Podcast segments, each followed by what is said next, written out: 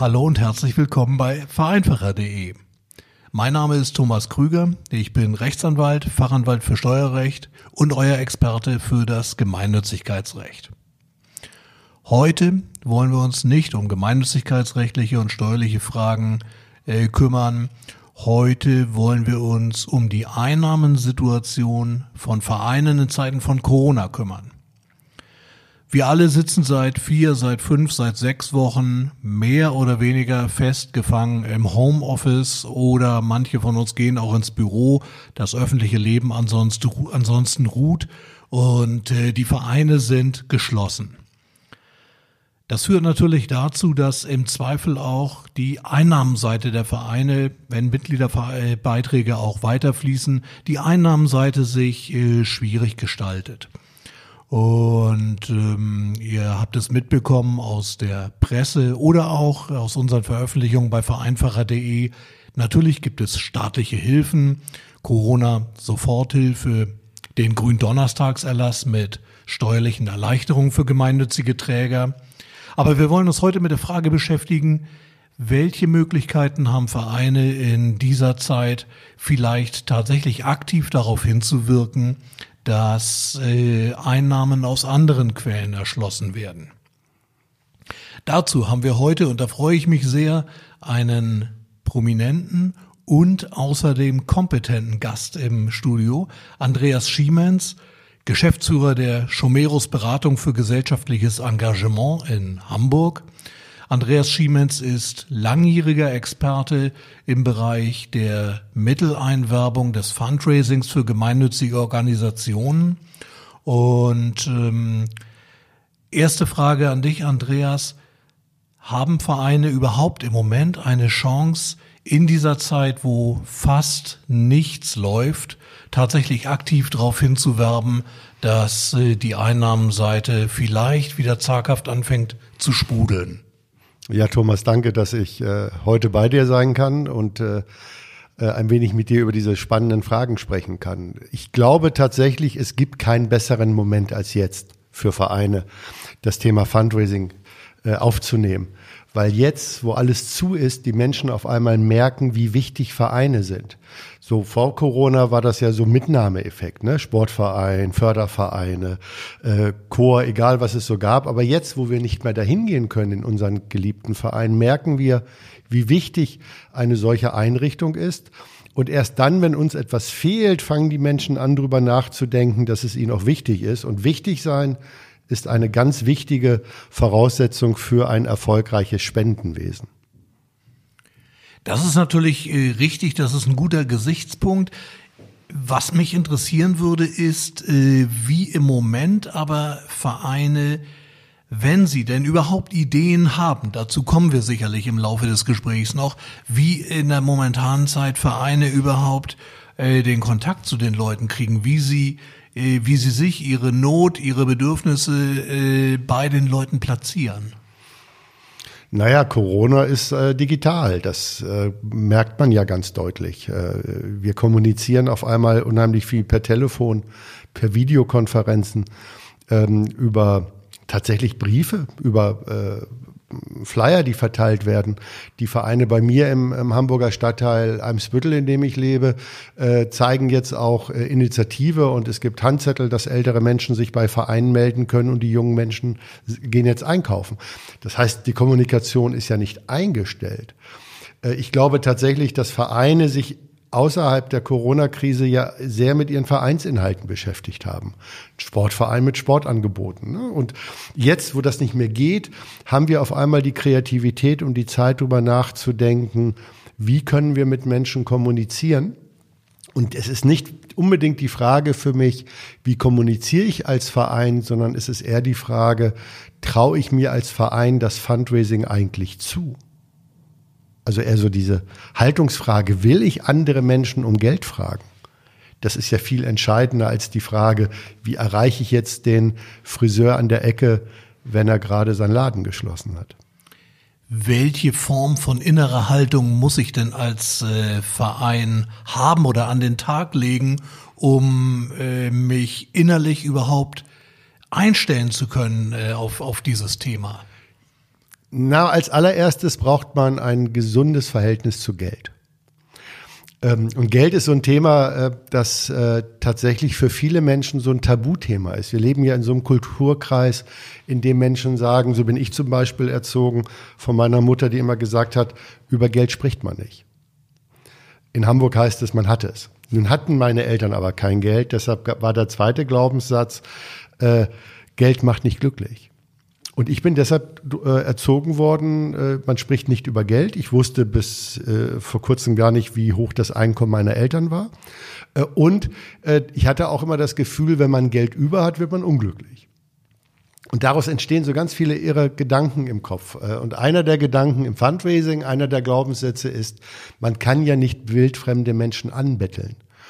Und dieses Betteln hat mit Fundraising gar nichts zu tun, weil im Fundraising betteln wir nicht, sondern laden Menschen ein, sich mit Geld zu engagieren. Und diese Einladung kann ich nur aussprechen, wenn ich wirklich ein gesundes, selbstbewusstes Verhältnis zu Geld habe. Was mich interessieren würde, das finde ich sehr nachvollziehbar, wie du das schilderst. Was mich interessieren würde, ist aber, wenn ich mich in die Situation des Vereinsvorstandes hineinversetze, der sagt, ja, zusätzliche Einnahmen, das ist immer eine tolle Sache, gar keine Frage. Und äh, selbst wenn der sich reflektiert und sagt, äh, klar, wir wollen gar nicht als Bettler auftreten, wir haben ein im Prinzip gesundes Verhältnis äh, zum Geld, dann äh, stellt sich doch aber die Frage nach dem nach dem Aufhänger. Wie äh, ich, ich muss doch ein ähm, irgendeine Bande zu demjenigen, den ich anspreche, knüpfen, um ähm, mit ihm ins Gespräch zu kommen. Das stelle ich mir schwierig vor. Wie, wie denkst du als Profi darüber? Naja, um die Menschen ansprechen zu können, Thomas, ist es ganz wichtig, dass du erstmal natürlich weißt, wen du ansprechen willst. Deshalb ist die erste wichtige Maßnahme im Spendensammeln die, dass man sich einfach mal eine Übersicht von Menschen macht, die man ansprechen kann. Also man nimmt die Kontakte die ein Verein hat, die einen Vorstand hat, die der Schatzmeister hat. Und schreibt die einfach mal auf, auf ein Blatt Papier und schreibt die Namen dazu. Das ist dann der Bäckermeister, ist der Friseur, das ist der Bankdirektor, das ist der Inhaber eines mittelständischen Unternehmens. Also man überlegt äh, idealerweise, welche fünf Menschen oder zehn Menschen kenne ich, die dem Verein 1000, 5000 oder sogar 10.000 Euro geben kann. Das ist das Erste, dass man sich so eine Anspracheliste erstellt. Und wenn du dann dort die Namen hast, dann hast du ja automatisch schon eine Idee, wie du mit diesen Menschen ins Gespräch kommst. Also der Zugang. Kannst du die einfach so anrufen oder nicht? Das ist die entscheidende Grundfrage vorab. Die Anspracheliste. Würde ich denn die Menschen einfach so ansprechen oder ist es nicht erforderlich, sich Gedanken zu machen über, über eine, eine Strategie des Ansprechens, eine Strategie auch, ähm, warum, was, was möchte ich als Grund nennen, äh, wes, wofür ich das Geld, die Spenden, die zusätzlichen Mittel benötige? Ja, den Grund, der ist total wichtig. Wir nennen den Grund das Marketing, die Marketing-Story. Ähm, das ist deshalb wichtig, weil du musst eine Erzählung haben, also eine Story, eine Geschichte erzählen, die dem anderen erklärt, warum du das Geld brauchst. Also es muss ja eine Begründung geben, wofür diese Spende genau. notwendig genau. ist. Äh, und das muss man sich vorher überlegen. Was sind, was will ich mit den Spenden finanzieren? Ähm, sind es Mitarbeiterinnen und Mitarbeiter? Sind es Trainerinnen und Trainer, die man überbrückt, die ja häufig vielleicht auch äh, gar keine anderen Tätigkeiten nachgehen und das Geld dringend brauchen? Äh, ist es äh, vielleicht auch, weil äh, der Verein geschlossen hat und nun kurzfristig aber auch Räume renovieren kann und man braucht für die Renovierung Räume? Das muss man sich schon sehr genau überlegen, warum das Geld jetzt gebraucht wird und wofür das Geld ausgegeben wird. Und du hast eben äh, absichtlich oder unabsichtlich relativ hohe Beträge genannt. Ich hätte gefühlsmäßig gesagt, na ja, wenn man um Spenden nachfragt äh, in einer solchen äh, heutigen Zeit, dann äh, fragt man, können wir von euch 25 Euro haben? Oder wenn es hochkommt und man äh, ganz mutig ist, 50 Euro. Du sprachst eben von, ich glaube, 3000, 5000 oder 10.000 Euro. Ist es denn ähm, tatsächlich ein Thema, dass man äh, ruhig auch das Selbstbewusstsein haben sollte, kann, muss, ähm, in einer Phase der Mitteleinwerbung ein wenig höher ranzugehen? Also ich finde es natürlich interessant und spannend, dass du als Rechtsanwalt einen Betrag von 1000 Euro als einen hohen Betrag bezeichnest. Das ist bei meiner äh, Arbeitermutter sicherlich richtig. Für die ist 1000 Euro sehr viel Geld, aber es gibt Menschen in diesem Land, für die ist 1000 Euro nicht mehr wert als für dich und mich vielleicht 25 Euro. Das hat was damit zu tun, wie Menschen, äh, wie Menschen mit dem Gut des Geldes äh, verwöhnt sind oder wie viel sie haben. Und die Frage, äh, wie sich jemand ähm, im Fundraising engagiert, hängt davon ab, was für ein, was für ein Geldvermögen er hat. Und jemand, der im Jahr 100, 150.000, 200.000 Euro verdient, für den ist eine Spende von 10.000 Euro häufig einfacher als die 25 Euro der Kassiererin äh, beim Drogeriemarkt. Und ich glaube, das ist wichtig. Wir sollten uns immer überlegen, warum spendet ein Mensch? Und ein Mensch spendet, weil die Spendeneinladung, der Grund, warum er geben soll, für ihn eine gewisse Relevanz hat, eine Logik, äh, eine, eine Vernunft oder wir nennen das auch eine gesellschaftliche Wirkung, ein Impact. Das ist das eine, was wichtig ist. Aber Relevanz entsteht auch durch den Spendenbetrag, den du aufrufst. Ähm, wenn du jetzt einen Multimillionär um 10.000 Euro bittest, dann würdest, wirst du die 10.000 Euro nie kriegen, weil das für den einfach nur Erdnüsse, Peanuts sind, um in der Sprache eines alten Bankers zu sprechen. Wenn es jemand ist, der aber im Jahr so nur 10.000, 15.000 Euro spendet und du sprichst den auf 15.000 an, dann denkt er, wow, das ist ja ein hoher Betrag. Was wollen die mit so viel Geld? Und mit dieser Frage fängt er an, über deine Spendenanfrage nachzudenken. Und das ist wichtig. Du musst deine Spendeneinladung relevant machen und immer für die Einkommensgruppen die richtige Spendenhöhe finden. Jetzt wird es in der Praxis den einen oder anderen Verein geben, der äh, sagt, Mensch, Kontakte zu so vermögenden Personen habe ich nicht oder habe ich jedenfalls nicht in dem Maße, dass es relevant ist. Äh, müsste man denn in einem solchen Fall auf die kleinen Spender alle verzichten. Es gibt ja dieses berühmte Wort, Kleinvieh macht auch Mist. Und ähm, gerade im Vereinsbereich äh, haben wir ja häufig das Phänomen, dass äh, eine große Gruppe eben auch eine gewisse Stärke äh, verursacht. Das könnte ich mir vorstellen, ist doch beim Spenden auch der Fall. Und wenn ich 500 oder 1000 Leute bewege, mir 30 ähm, oder 50 Euro zu spenden, dann habe ich auch einen feinen stattlichen Betrag zusammen. Ja, das stimmt. Ich war ähm, viele Jahre Kaninchenzüchter. Ich kann bestätigen, auch Kleintiere machen viel Mist. Äh, aber jetzt mal ganz ernsthaft, ich glaube tatsächlich, äh, jeder Spender, jede Spenderin ist wichtig. Und die Frage äh, ist gar nicht so sehr, wie vermögend ist jemand, sondern wie, wie nahe ist eine Person diesem Verein, der die Spenden sammelt. Ich glaube, das, das kennen wir ja auch, dass auch, auch wirklich jeder Euro, jeder Cent zählt. Und wir wissen, ja auch aus äh, der Kirche, dass auch äh, der kleine Geber äh, geliebt wird. Ich glaube, das Erste, was wichtig ist, ist, dass ein Verein, der sich mit dem Spendensammeln beschäftigt, einfach mal seine Kontakte durchgeht und sagt, wen kennen wir eigentlich alles? Und man teilt diese Leute mal so ein bisschen ein. Ne? Also nach, nach Spenden unter 100 Euro, nach Spenden unter 500 Euro oder Spenden über 500 Euro.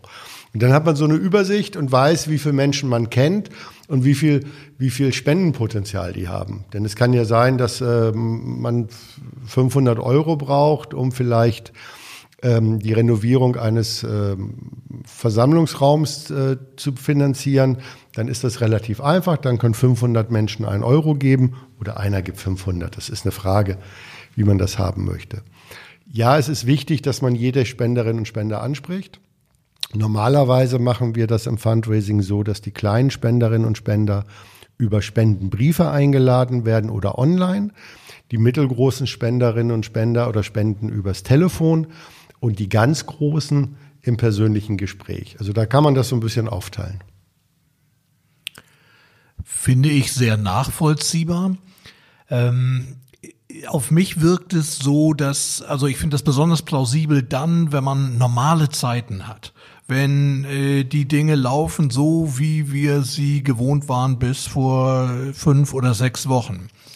Jetzt haben wir die berühmten und schon angesprochenen Corona-Zeiten. Und wir haben ja tatsächlich die Situation, dass bei vielen Menschen das Einkommen ganz oder doch äh, zu einem erheblichen Teil wegbricht, dass äh, Menschen in finanzieller äh, Sorge oder gar Not sind und äh, dass man eigentlich äh, sich die Frage stellt, äh, kann man in dieser Zeit überhaupt Leute darauf ansprechen, jetzt zusätzlich noch aus der Situation heraus Spenden zu geben für, für meinen Verein?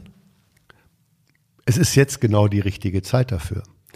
Ähm, was erleben wir denn gerade in Corona? Eine unendliche Hilfsbereitschaft, eine unheimlich steigende Solidarität der Menschen miteinander. Man achtet aufeinander, man hält Distanz, um den anderen nicht äh, anzustecken, man trägt freiwillig Mundschutz, man schaut um sich herum und guckt, dass es allen Leuten gut geht.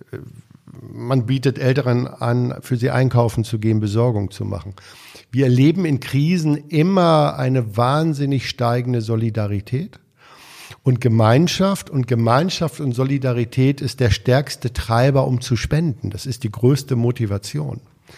Das heißt, gerade dann, wenn es anfängt, den Menschen schlecht zu gehen, spenden diese Menschen, weil jeder denkt, es gibt noch jemanden, dem es noch schlechter geht als mir. Im Moment erleben wir auch gerade am deutschen Spendenmarkt einen erheblichen Anstieg des Spendenvolumens. Es wurde noch nie so viel um Ostern und im Frühjahr gespendet wie jetzt. Das heißt, diese Solidarität wirkt tatsächlich bei diesen Menschen. Hättest du denn für unsere Hörer, die äh, uns jetzt die in, den, in der letzten Viertelstunde gefolgt sind und äh, diese Informationen äh, aufgenommen haben, hättest du für die so etwas wie, gibt es einen, weiß ich nicht, einen Fünf-Punkte-Plan oder so, äh, der, der erfolgreichen Ansprache von, wir sitzen in der Vorstandssitzung zusammen, wir wissen, Geld, zusätzliches Geld würde uns gut tun, bis hin zur Ausführung zum Herantreten an äh, potenzielle Spender oder Geldgeber? Ja, ich glaube, es ist ganz klug, ähm, wenn man ein paar Schritte nacheinander geht äh, und die richtige Reihenfolge hat. Die erste Überlegung ist, wie viel Geld brauche ich wofür als Verein? Und zwar sehr konkret. Am besten auf den Cent genau. Das ist das Erste. Das Zweite ähm, ist, äh, dass man sich dann überlegt, warum sollen Menschen uns dieses Geld geben? Also diese Frage nach der Marketingerzählung. Der dritte Punkt ist Maßnahmenplanung. Eine Maßnahmenplanung ist immer gut, wenn man so einen Fahrplan hat, so einen Rahmen, in dem sich ähm, in dem man sich bewegen kann. Und in, in diesen Maßnahmenplan gehört dann hinein erst einmal äh, als vierter Schritt die Auswertung der bestehenden Kontakte der Mitgliederinnen und Mitglieder, ähm, das Kontaktumfeld, wenn der Vorstand zusammensitzt, wen, wer kennt wen, was sind das für Menschen, eine Übersicht sich verschaffen über die Kontaktlandkarte, in der man sich bewegt. Danach sollte man dann diese Kontakte, da sprachen wir eben auch schon drüber, einteilen in äh, Briefeinladung, telefonische Einladung oder persönliche Einladung. Und dann wird es ganz spannend, dann muss man einfach nur sagen, wer spricht wen an, wer aus dem Vorstand ruft welche fünf bis zehn Menschen an, wer aus dem Vorstand trifft sich mit zwei, drei anderen und wer im Vorstand hat die Aufgabe, den Spendenbrief zu schreiben an die verbleibenden Kontakte. Dann hat man, glaube ich, schon mal so eine gute, so einen guten Rahmen, um sich zu bewegen. Und wenn man sich dann die Frage stellt, wie sieht denn so eine Spendeneinladung aus, so ein Spendenbrief, dann bin ich ziemlich sicher, dass nach diesem Podcast im Vereinfacher wahrscheinlich ein Mustertext liegen wird. Äh, das sind natürlich Aussichten, äh, das, darüber habe ich bisher gar nicht nachgedacht, aber das ist ein Angebot, äh, das wir gerne annehmen. Andreas, wir sagen an dieser Stelle vielen herzlichen Dank. Das hat ähm, glaube ich, den Hörern, aber auch tatsächlich mir persönlich die, eine ganze Menge Impulse gegeben im Hinblick darauf, was Vereine auch und gerade jetzt und zurzeit tun können, um äh, zusätzliche Mittel zu generieren. Herzlichen Dank für heute. Liebe Zuhörerinnen und Zuhörer, alles weitere was sich im Zusammenhang mit Corona, aber auch ohne Corona links und rechts rund um euren Verein äh, dreht, was dort passiert. Äh, Rechtsentwicklung, Steuerentwicklung, das verfolgt ihr alle bei, alles bei vereinfacher.de. Wir freuen uns, wenn wir euch dort begrüßen und wünschen euch viel Spaß. Tschüss und bis zum nächsten Mal.